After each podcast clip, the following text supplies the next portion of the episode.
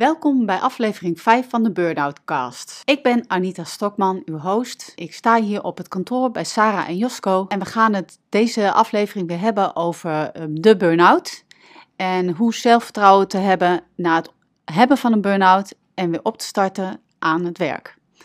Ik geef uh, het woord aan Sarah, uh, die reflecteert op haar afgelopen week. In deze podcast gaan we in op zelfvertrouwen en carrières na een burn-out, maar ook op de vraag waarom we niet van verandering houden. Maar is dat wel zo? Zijn we echt bang voor verandering? Ik snap die gedachtegang wel, want als we zo bang zouden zijn voor nieuwe dingen, waarom reizen we dan massaal naar onbekende bestemmingen? Daar is immers ook alles anders. Onder het raam van mijn praktijk kijk ik uit op een rij kale bomen. Ook deze bomen veranderen constant. En ik moet eerlijk bekennen dat die afwisseling prettig is om te observeren. Over een aantal weken zal de eerste bloesem doorbreken en denken we alweer na over de zomervakantie. Waar gaan we heen dit jaar? Mensen die bang zijn voor verandering zouden zichzelf deze vraag toch niet kunnen stellen? Maar misschien is het wel zo dat we verandering van omgeving gebruiken of misbruiken om echte verandering van binnen te vermijden. Zo lijkt het net alsof we groeien en bloeien. Maar in feite kijken we naar de boom die zijn bladeren verliest. Het doet ons geen pijn. We genieten van het najaar terwijl het de boom is die een proces van transformatie ingaat. Daar kunnen we van genieten als buitenstaander, maar in de tijd die we daaraan besteden, slaan we ons eigen groeiproces over. Ergens ook wel handig, want het woord groeipijn bestaat natuurlijk niet voor niets. Want bloeien wil iedereen, maar we slaan dat lastige groeiproces het liefst over.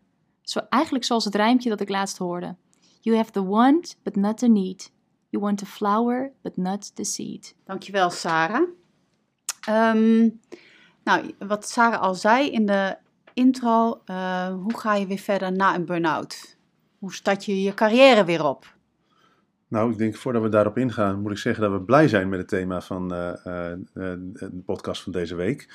Niet alleen omdat het onderwerp is ingebracht door onze luisteraars, maar ook omdat ik wel een klein beetje klaar was met al die statistieken van vorige week. Ik bedoel, cijfers zeggen niet alles. Uh, is niet voor niks een hele mooie one-liner. Cijfers zeggen ook niet alles. Ik bedoel, drie haren op je hoofd is weinig, maar drie haren in de soep is veel. Dus wat is waar? Ik denk dat het allemaal een kwestie van perspectief is. Maar ehm, nou, ik, ik, kijk uit naar vandaag. Ja, ik absoluut ook. Want we hadden een hele mooie vraag van een luisteraar van... joh, die burn-out doet zo ongelooflijk veel met mijn zelfvertrouwen. Uh, dat krijgt zo'n ongelofelijke knauw. Um, ik snap dat het proces moeilijk is, maar hoe bouw ik dat zelfvertrouwen eigenlijk weer op? Ja, een mooi woord zelfvertrouwen, maar wat is dat nou eigenlijk? Ik denk dat dat een uh, hele goede vraag is. Nou ja, Sarah, jij uh, wierp deze discussie op, dus ik kijk eigenlijk naar jou. Ja, zelfvertrouwen is eigenlijk um, de mate waarin je vertrouwen hebt in je, in je eigen kunnen. Hè, dus dat betekent dat je um, um, vertrouwt op dat je dingen kunt, maar ook dat je jezelf de moeite waard vindt. En misschien ook vertrouwen dat, dat uh, je het leven aangaat uh, en dat je flexibel bent om erop in te spelen wat zich aandient of zo. Nou, dat, dat is eigenlijk wel mooi. Dan, dan raken we weer het stukje uh, psychologische flexibiliteit. Dus het vermogen ja. om eigenlijk mee te bewegen met dat wat zich aandient in, jou, in jouw leven. Hè, en ik zeg ook altijd. Um, Kijk, mensen zeggen vaak: ja, ik heb geen zelfvertrouwen of ik ben onzeker en daarom gaan dingen mis. Nee, um, zelfvertrouwen kun je, kun je leren. Hè? Zelfvertrouwen is echt een werkwoord. Op het moment dat je het niet hebt, uh, niemand heeft het. Het is, het is niet een aangeboren iets. Het is iets wat je uh, gaandeweg je leven opbouwt. En waar je zelf ook een heel groot aandeel in, in hebt. En dat kun je dus heel goed ontwikkelen. Ja, en ik denk om, uh, om nieuwe nieuwe dingen aan te gaan, moet je ook uh, de, de wil hebben om eens een keer fouten te maken of te falen en daar niet een negatieve betekenis aan te geven. Ik denk dat wat jij zegt, Anita, eigenlijk precies de, de, de kern raakt. Wij denken dat zelfvertrouwen een, een soort keuze is. Misschien zien we de wereld wel van, door een vrij eendimensionale bril. Alsof je op een gegeven moment de knop gevonden hebt, je zet hem aan en er is zelfvertrouwen. Alleen dat is natuurlijk niet zo mechanisch. Het is een uh, proces van faalervaringen waarbij je eigenlijk op een gegeven moment uh, wendt aan, aan, het falen en, en vertrouwt op wat er komen gaat. Nou ja, en kijk, die faalervaringen, want, want hoe bouw je dan zelfvertrouwen op? Hè? Dat is natuurlijk een, een, wel een logische vervolgvraag. Maar die bouw je op door faalervaringen. Hè? Op die manier leer je jezelf kennen en leer je ook je eigen grenzen kennen. Dus zonder hè, mensen die bijvoorbeeld heel perfectionistisch zijn en heel faalangstig zijn, die plaatsen zichzelf eigenlijk in een soort van vacuüm waar niks gebeurt. Hè? Waar het windstil is. Um, maar daar is gewoon ook geen groei mogelijk. Of die denken dat je pas uh, in actie kan komen als, als datgene wat je doet al heel perfect is. Terwijl uh, in het lerende stuk zit ook heel veel uh, falen, of dat iets niet lukt, of nog niet perfect is. Maar de betekenis die je daaraan geeft, is eigenlijk bepalend voor het gevoel wat je hebt in het verdere proces. Want het is een proces. Ik heb wel eens, ehm, het is wel mooi dat je de, de boom als metafoor gebruikt in in, je inleiding. Kijk, bomen krijgen natuurlijk ook last van schimmelvorming en spint op het moment dat ze uit de wind gehouden worden. dus in een vacuüm groeit er niet alleen iets, er groeit misschien ook wel datgene wat je niet wil. Ik heb uh, recent gezien op het journaal hoe een. Uh, dat is eigenlijk niet waar, ik kijk al heel lang niet naar het journaal. Dat is al lang geleden dat ik die gezien heb. Ik heb daar gezien hoe een wietplantage werd opgerold. Dat is ook niet waar, heb ik niet op het journaal gezien. Anita heeft thuis zelf een wietplantage. Nee, dat, dat, dat is ook niet waar. Maar daar, staan daar, daar staan ventilatoren. En die ventilatoren brengen die uh, uh, marihuana-planten, hoe heet het, die, uh, die, die wietplanten in, in beweging. Dus blijkbaar is beweging een belangrijk en, en, essentieel onderdeel voor een groeiproces. Of het nou zo is bij, bij mens of, of, of plant. Noemde ik hier niet ook in de vorige podcast dat, dat voorbeeld van dat zaadje hè, dat op het asfalt ligt? Daar gebeurt gewoon niks. Hè, je moet echt in de grond gestopt worden en modder over je heen krijgen. En uh, je moet dwars door die, die aarde en die ellende en de nattigheid en de rotting heen om tot bloei te kunnen komen. En als je soms een andere koers wil aangaan in je leven, bijvoorbeeld je bent burn-out en je denkt van nou, ik, ik moet iets heel anders. Dat is eng, van kan ik het wel? Uh, dus de betekenis die je dan geeft aan dat nieuwe pad en daarin eens een keer falen of het nog niet heel goed kunnen. Ja, als je daar een, een positieve betekenis aan kan geven, van nou, het hoeft nog niet gelijk perfect, ik mag een beetje aanrommelen, ik kan wat uitproberen, dan zal je dat nieuwe pad eerder aangaan dan als je de gedachte hebt, um, ja, ik kan het nog niet, dus ik probeer het ook nog niet. Nou, ik, ik, wil nog wel even een, een, een lans breken voor de luisteraars die, die worstelen met uh, het zelfvertrouwen uh, gebeuren. Want het ligt natuurlijk niet alleen aan jou. En dat is ook iets wat we eigenlijk in elke podcast wel naar voren proberen te brengen. Het feit dat er sprake is van een burn-out epidemie wordt niet alleen veroorzaakt door het feit dat we meer uh, het, uh, ja, diagnostiek toepassen. Het is niet zo dat we vaker registreren. Het is ook zo dat steeds meer mensen last hebben van een burn-out. En uh, vorige keer zijn we ingegaan op de cijfers. Uh, het is wel goed om stil te staan bij een serieus onderzoek dat, uh, loopt, uh, dat heeft tien jaar gelopen. Ik vond het in een artikel van de Volkskrant. En het was een onderzoek dat liep van 2007 tot 2017. En dus tien jaar lang gekeken heeft naar burn-out ontstaans, ja, hoe moet je zeggen, drijfveren of redenen. En wat er naar voren kwam was dat in 2017 5% meer mensen aangaf dat hun baan hoge taakeisen aan hen stelde dan 10 jaar eerder. Dus in 2017 gaf 5% van de mensen aan uh, hogere werkdruk te ervaren ten opzichte van 2007. En wat nog veel opvallender was in het Volkskrant-artikel, mensen zeggen uh, dat ze een stuk minder autonomie hebben ervaren in de afgelopen 10 jaar Oftewel, uh, in 2007 had je een stuk meer zeggenschap over de manier waarop je je werk deed dan in 2017. En dat verbaasde me eerlijk gezegd nogal, want ik dacht juist met al die zelfsturende teams, buurtzorg als heel goed voorbeeld, dat je toch wel het hoe veel meer in eigen hand zou hebben gekregen. en, en, veel meer trainingen van coachend leiding geven. Toch? Ja, je zou zeggen dus dat werkgevers. in, in leiding geven. Dat dienend leiderschap zou moeten leiden tot, tot meer autonomie op de werkplek. Nou, dat is blijkbaar niet zo, want uh, eh, 7% uh, meer dan in 2007 gaf in 2017 aan dat ze uh, een gebrek aan autonomie ervaarden op de eigen werkplek. Ze moesten dus uh, ja, strikter werk, werken volgens de instructies van hun baas. En die optelsom, strikter moeten werken volgens de instructies van je baas plus steeds hogere taakeisen maakte uh, uh, ja, volgens de Volkskrant ja, als oorzaak tot, tot de hoge burn-out gevallen nu. Dus er is meer aan de hand dan, dan gebrekkig zelfvertrouwen. Het ligt niet alleen aan jou. Het is dus, hè, en dat zie je natuurlijk ook altijd. Enerzijds zit er iets in, in de persoon zelf. Hè, de manier waarop je omgaat met, met, met lastige situaties. De, de manier waarop je naar jezelf kijkt. eh, de manier waarop je in het leven staat. Hoe je omgaat met eh, eh, faalervaringen, wat in mijn ogen eh, eh, leermomenten zijn. Eh, overigens is dat ook lang niet altijd zo geweest, want ik was ook zeker heel faalangstig en ben dat op sommige punten nog. Maar dat terzijde. En anderzijds is het natuurlijk ook het, het gebrek aan grip ervaren op de omstandigheden. Dat is eigenlijk wat jij zegt. Weet je hoe ik voor mijn burn-out, burn-outs aankeek tegen faalervaringen? Ik dacht echt, het is, ik, ik, hè, ik noemde al dat mechanisch kijken of eendimensionaal kijken naar de, naar de werkelijkheid.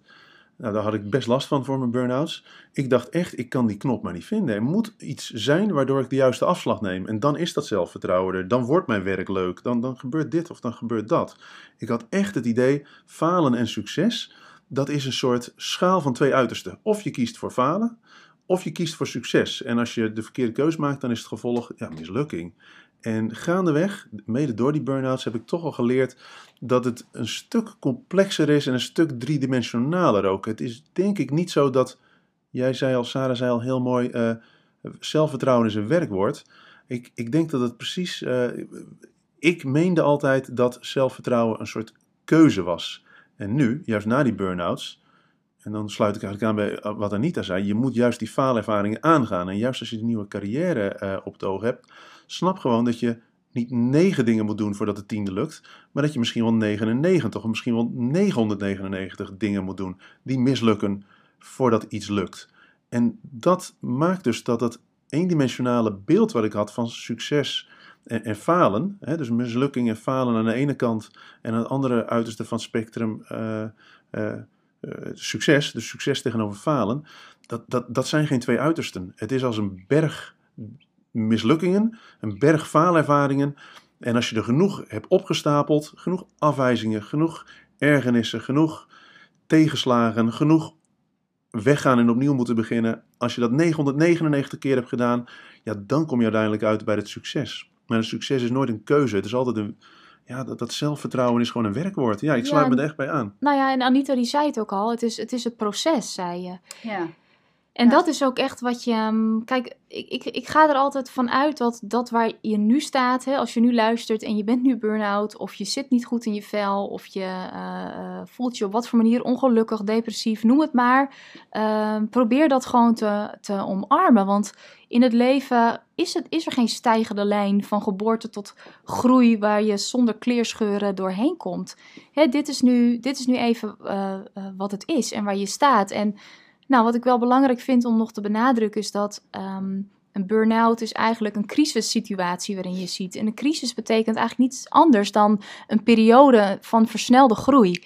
Dus ehm, ik geloof echt dat hoe dieper je nu zit, hoe hoger je straks springt. En dat, je, ehm, dat het gewoon precies goed is waar je nu staat. En dan haak ik er even op aan. eh, eh, fysiologisch is het gewoon zo dat de, verschijnselen bij een burn-out, zoals eh, angstig en depressie, angst en depressie, eh, dat, dat, dat zijn gewoon de kenmerken die horen bij een, een, een burn-out. Op het moment dat je herstellende bent van je burn-out, dan worden dat soort emoties ook minder. Dus je wordt dan minder angstig en minder depressief en je krijgt weer meer energie. En dan ga je, kun je ook weer gewoon nieuwe dingen aangaan. Zolang je nog zo in die angst zit, ja, dan ben je gewoon nog niet hersteld. En ik weet uit ervaring van de praktijk dat soms mensen een half jaar na hun eh, burn-out eh, bijvoorbeeld geen angstklachten meer hadden. Nou ja, en ik, ik vind ook altijd dat we eigenlijk niet bang moeten zijn voor dat gebrek aan energie of die angstklachten. Hè. Dat zijn die symptomen die zo ongelooflijk onprettig zijn, maar het zijn richtingaanwijzers waar je absoluut naar moet luisteren. Want die geven eigenlijk aan van, joh, hey, eh, rationeel gezien wilde jij die signalen niet oppikken of ben je, eh, wilde je het niet voelen. Maar eh, nu, het komt in, in, in, in, in, in, hoe moet ik dat zeggen, in al zijn hardheid bij jou terug, omdat het jou wakker wil schudden. Het is, het zijn, de, het, het is, ehm, het zijn alarmbellen eh, die jou weer op het juiste pad willen krijgen, omdat je eigenlijk van jouw eigen ehm, koers bent afgeweken. Nou, ze wijzen je terug naar jouw waarden. Hey, Exact. Ik noemde in een vorige podcast al een keer dat ik, eh, eh, een belangrijke waarde voor mij is creativiteit, heb ik ook eh, vaker genoemd. En op het moment dat ik niet lekker in mijn vel zit of ik, ik, er zit een overspannenheid aan te komen, nou dan kun je er donder op zeggen dat, dat ik los ben geweekt van die waarde, van creativiteit in mijn geval. En die fysiologische, ja, die, die, die ergernissen, die pijnpunten, ja, die wijzen eigenlijk allemaal richting, richting uh, joh, ga ermee aan de slag, want je dwaalt af, je wijkt af.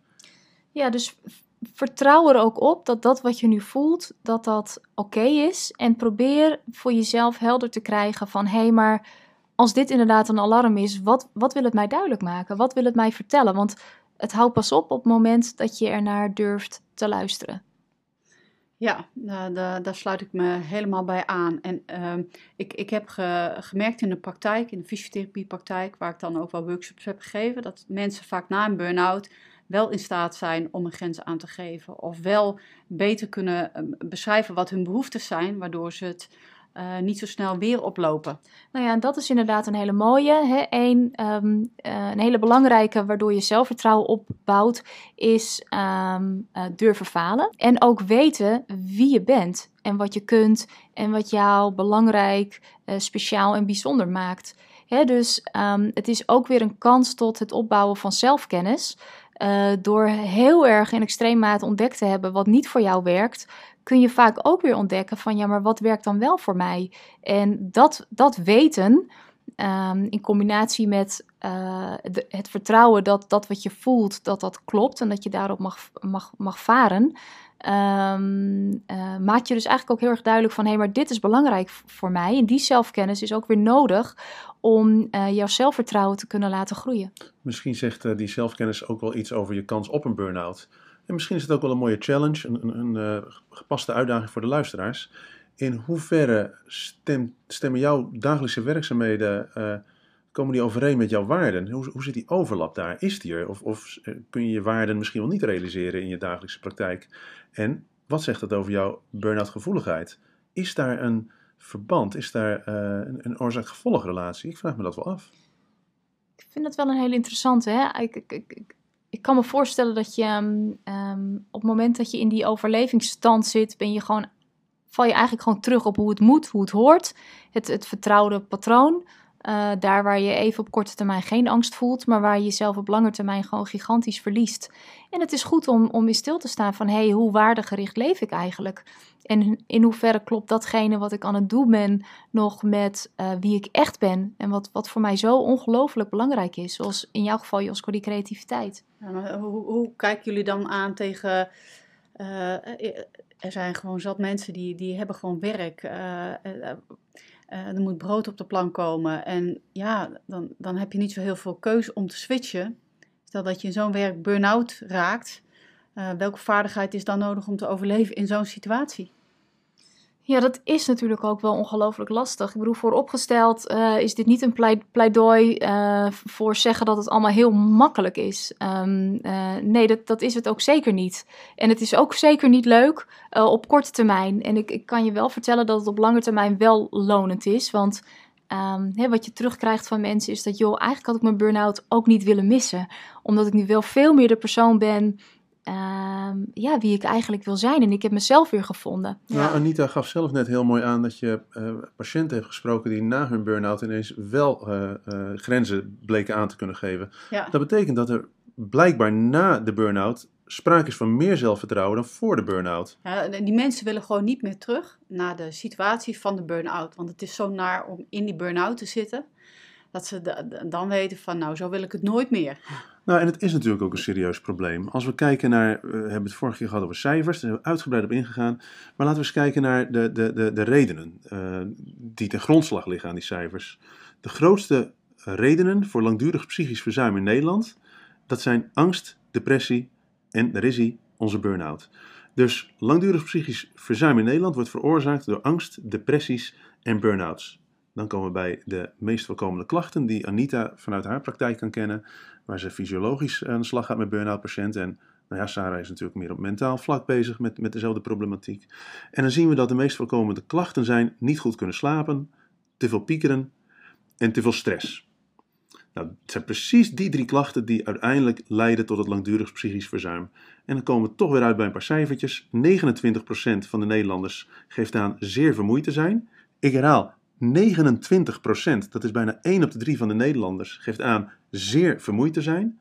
14% van de Nederlanders kampt met een burn-out.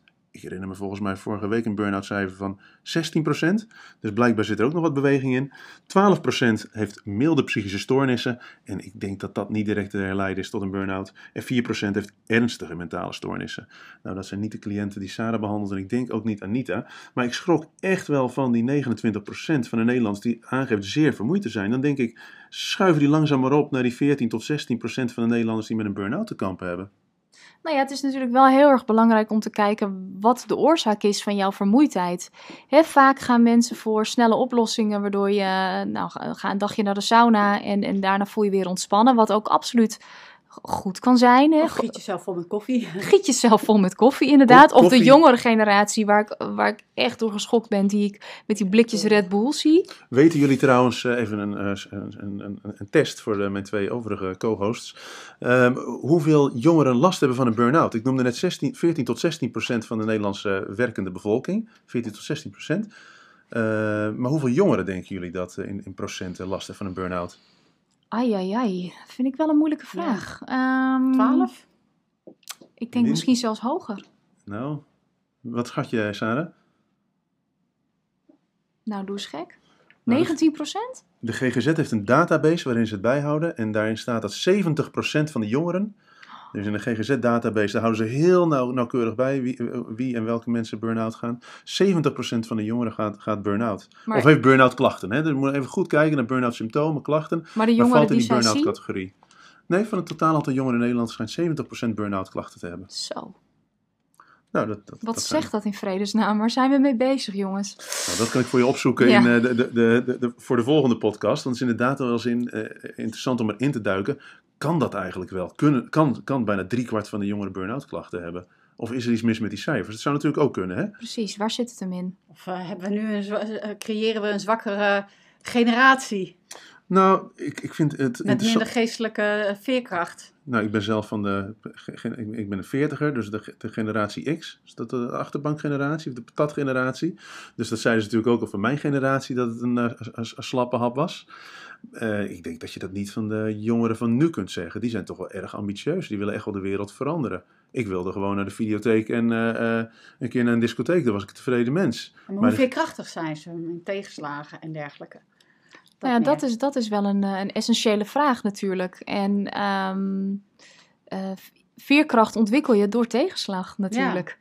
Nou ja, ik denk dat in onze westerse maatschappij toch wel hele grote problemen zijn. Eh, ik noemde in de podcast, ik maak graag die vergelijking, Sarah doet het met bomen, ik doe het graag met dieren, over kalfjes die worden weggehaald bij hun moeder en wat voor effect dat heeft. Ik denk dat het hele nerveuze kalfjes worden. Ik noemde toen ook al eh, het, het feit dat wij ook al heel jong kinderen naar een BSO, en ik ben zelf niet anders, mijn kinderen gaan er ook heen, maar al heel jong naar de opvang gaan. En de vraag is, is dat een natuurlijke omgeving? Daglicht haal ik vaak aan. Als je onder TL-licht groot wordt gebracht, is dat anders dan als jouw eh, dagelijks ritme wordt bepaald door de zon. Maar goed, wij, wij zien de zon niet, of misschien door het raam van veraf. Dus die vermoeidheidsklachten waarmee een derde eh, van de Nederlanders te maken heeft, die zichzelf zelfs als zeer vermoeid omschrijft, ja, dat heeft natuurlijk ook te maken met die hele onnatuurlijke omgeving. Maar goed, als het gaat om het grootbrengen van eh, zwakke broeders, zoals Anita zei, dan denk ik ook, we zien ook niks. Ik bedoel, we, we, we hebben niet het, het, het snot van onze eigen kinderen op, op, onze handen. Daar, die, die, die geven we af bij, zoals ik vanochtend deed, bij, bij de opvang.